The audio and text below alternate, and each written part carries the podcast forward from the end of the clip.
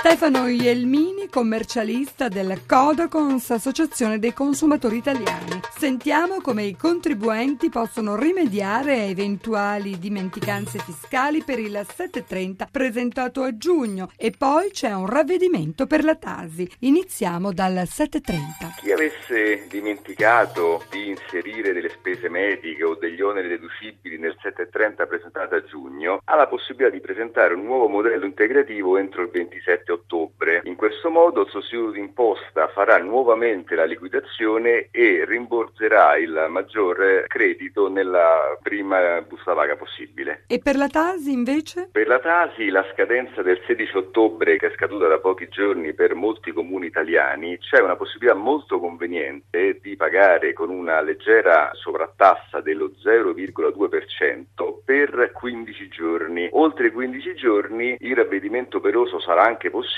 ma bisognerà pagare il 3% per successivi 15 giorni, oppure il 3,75% entro un anno. Il 3,75% è anche la sanzione che riguarda tutti i contribuenti dei comuni dove la tasi scadeva il 16 giugno. Importante è sommare a questa sanzione anche l'interesse legale. E per concludere, concorso per chi desidera diventare notaio, cosa bisogna fare e quale la scadenza per presentare domanda. Sì, è vero, è stato pubblicato sul sito del Ministero della Giustizia questo bando per il concorso notarile per il quale sono previsti 300 nuovi notai e la domanda di iscrizione va presentata entro il 30 ottobre.